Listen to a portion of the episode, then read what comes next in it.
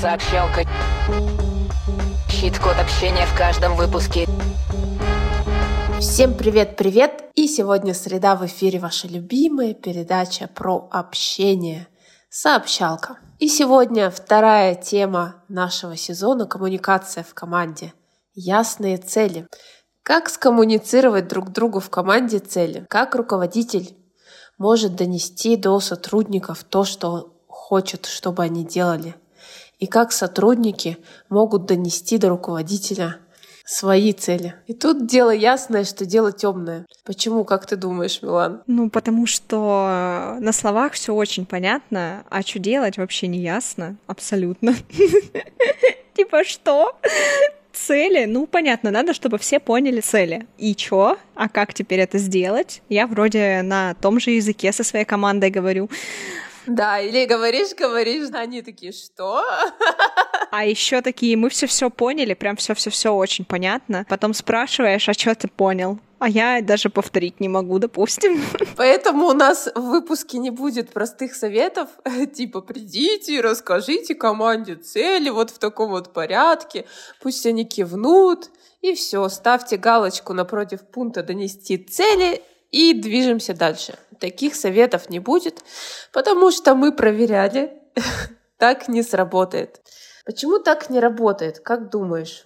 Ну, как минимум, потому что все люди разные, по-разному воспринимают информацию, по-разному заряжаются, по-разному активируются, и им по-разному исходя из этого, нужно передавать цели. Ну и вот сейчас из инфополя доносится всегда до меня, что крутой руководитель, он такой вообще, короче, психолог там какого-то 180 левела, он знает о своих людях там все, как зовут мужа, там, как зовут собаку, что любит, чем занимается. Встречается он с ключевыми ролями своими в своей компании на one-to-one. Это встречи наедине, да, каждую неделю. И вот у него расписано, и там вот все сотрудники в рядок стоят, ждут. И вот он с ними встречается, разговаривает. Он погружен в их жизнь. Ты вот со своими встречаешься на one-to-one каждую неделю? Нет, у меня с недавнего времени больше нет а, сотрудников в прямом подчинении я очень хорошо устроилась. Поэтому нет, не встречаюсь. Но если там сделать шаг назад, то, естественно, мы встречались. Сказать то, что я мастер донесения целей, это соврать. Я точно не такой человек, и мне здесь очень сложно. Но у меня есть в, в таком вот в моем окружении человек, который прекрасно это делает, просто великолепно, я считаю. И вот он делает встречи one-to-one, и находит все вот эти вот ключики, когда нести цели, и с каждым индивидуально, и по-разному, и это великолепно. Я просто смотрю на это с восхищением и радуюсь, что я этого не делаю, потому что я так не умею. Как это происходит? Чаще всего мы обсуждаем цели. Руководитель дает видение общее того, куда мы двигаемся. И исходя из этого видения, сотрудник сам для себя ставит цели, как он может это движение подкрепить. И обычно, когда человек чувствует такую возможность, он говорит о том, что ему интересно и что ему было бы классно. Или честно говорит, я вижу то, что нам, да, это нужно сделать, но я не хочу этим заниматься. Или, как в моем случае бывает, я не хочу этим заниматься, но кто, если не я? Чаще всего это касается каких-то очень маленьких задач. Ну вот, да, бывает и так, кто, если не я. И здесь важно, что у тебя есть часть задач, и она, наверное, превалирующая, где тебе интересно, да? Да. И для разных сотрудников будут разные такие мотивации. Для кого-то это часть большой миссии, быть частью миссии для него зажигательно.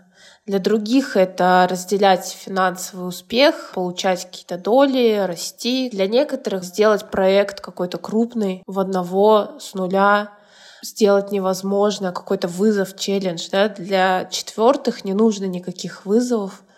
Они просто хотят спокойно работать в комфортной атмосфере с позитивными коллегами, получить опыт работы в профессиональной команде или, допустим, просто с вами получить опыт работы. Для того, чтобы понять, кто как проявляется в команде, какая для него лучшая роль и так далее, существует огромное количество всяких тестов, и того, как это можно делать, и как найти свое там место в команде. Тот тест, который я сейчас держу в голове, это тест Белбина, он именно на определение роли в команде, не сколько мотивации человека, сколько именно роли его в команде. И если человек занимает правильную роль внутри, то его не нужно будет каким-то диким образом мотивировать специально, потому что он и так делает то, что ему свойственно и что ему нравится. Это из серии ситуации «не могу не делать». И вот здесь я бы хотела обратить внимание, что от сотрудника тоже зависит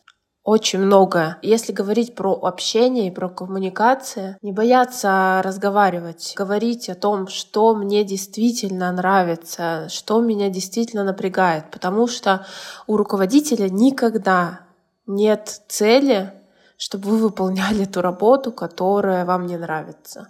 Потому что есть миллион других людей, миллион возможностей как-то эту проблему решить. И здесь никакие жертвы не нужны. Я часто сталкиваюсь с тем, что сотрудник сам принимает на себя то, если не я, вот в серии, начинает фигачить. Но ты хотя бы говоришь, да, кто, если не я. И это тоже отличный способ скоммуницировать что мне это не нравится, но я понимаю, и я готов. И в этом случае директор, он, я бы такое услышала, да, это для меня просто классная коммуникация, потому что я понимаю, что тебе это не нравится, я понимаю твою готовность идти навстречу, и я могу, имею а, возможность какие-то пути придумать. Я имею время, имею информацию, имею лояльного сотрудника, а что может быть еще лучше? Да, единственное, такие штуки не работают в долгосрок. Это скорее касается каких-то прям таких коротких единичных задач.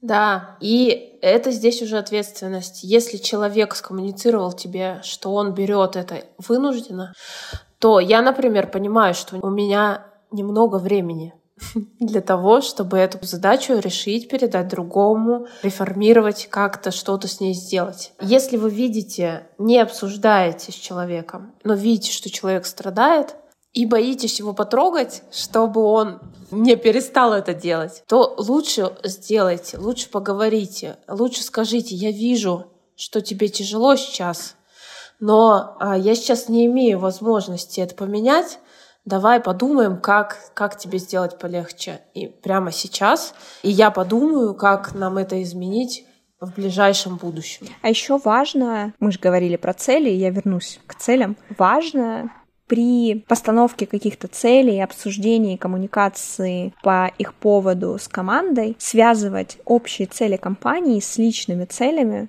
человека. То есть, грубо говоря, человек хочет, ну, мы об этом говорили, но я чуть конкретнее скажу. Мы говорили о том, что человек может хотеть денег, и для него деньги мотивация. И у него есть цель заработать какую-то там конкретную сумму на что-то или выйти на такой-то уровень дохода. И мы говорим ему о целях компании таким образом, то что вот мы идем в эту сторону, у нас есть вот такие вот цели, для этого нужно делать вот это, вот это, это позволит тебе повысить свой доход. Таким-то образом, если ты берешь на себя ответственность за вот это и за вот это. И, грубо говоря, завязываем там а, на какой-нибудь процент. Это очень хорошо работает с продажниками, допустим. Или, допустим, человек хочет получить какой-то конкретный опыт, и у нас есть процесс или задача или цель, связанная с этим опытом, мы ему об этой цели рассказываем через призму его личной. То есть как это поможет ему достигнуть его личной цели, которая у него стоит. Поэтому, да, действительно, своих сотрудников нужно, наверное, знать очень хорошо. Знать, в какую сторону идут и для чего. Строить им траектории развития. Да, грубо говоря, мы берем и встраиваем всегда личную цель человека в общую цель. И иногда это надо проговорить прямо. Вот мы достигнем этих целей, а что мне это с того? То есть он вам не задаст этот вопрос практически никогда, к сожалению. Он задаст себе его в голове. И вряд ли во многих случаях он сможет ответить, потому что у него не хватает информации. А информацией располагаете вы. И иногда нам со своей позиции кажется очевидно, какие бонусы, привилегии, какие блага человек получит, если мы достигаем общей командой вот этих целей, а ему будет не очевидно.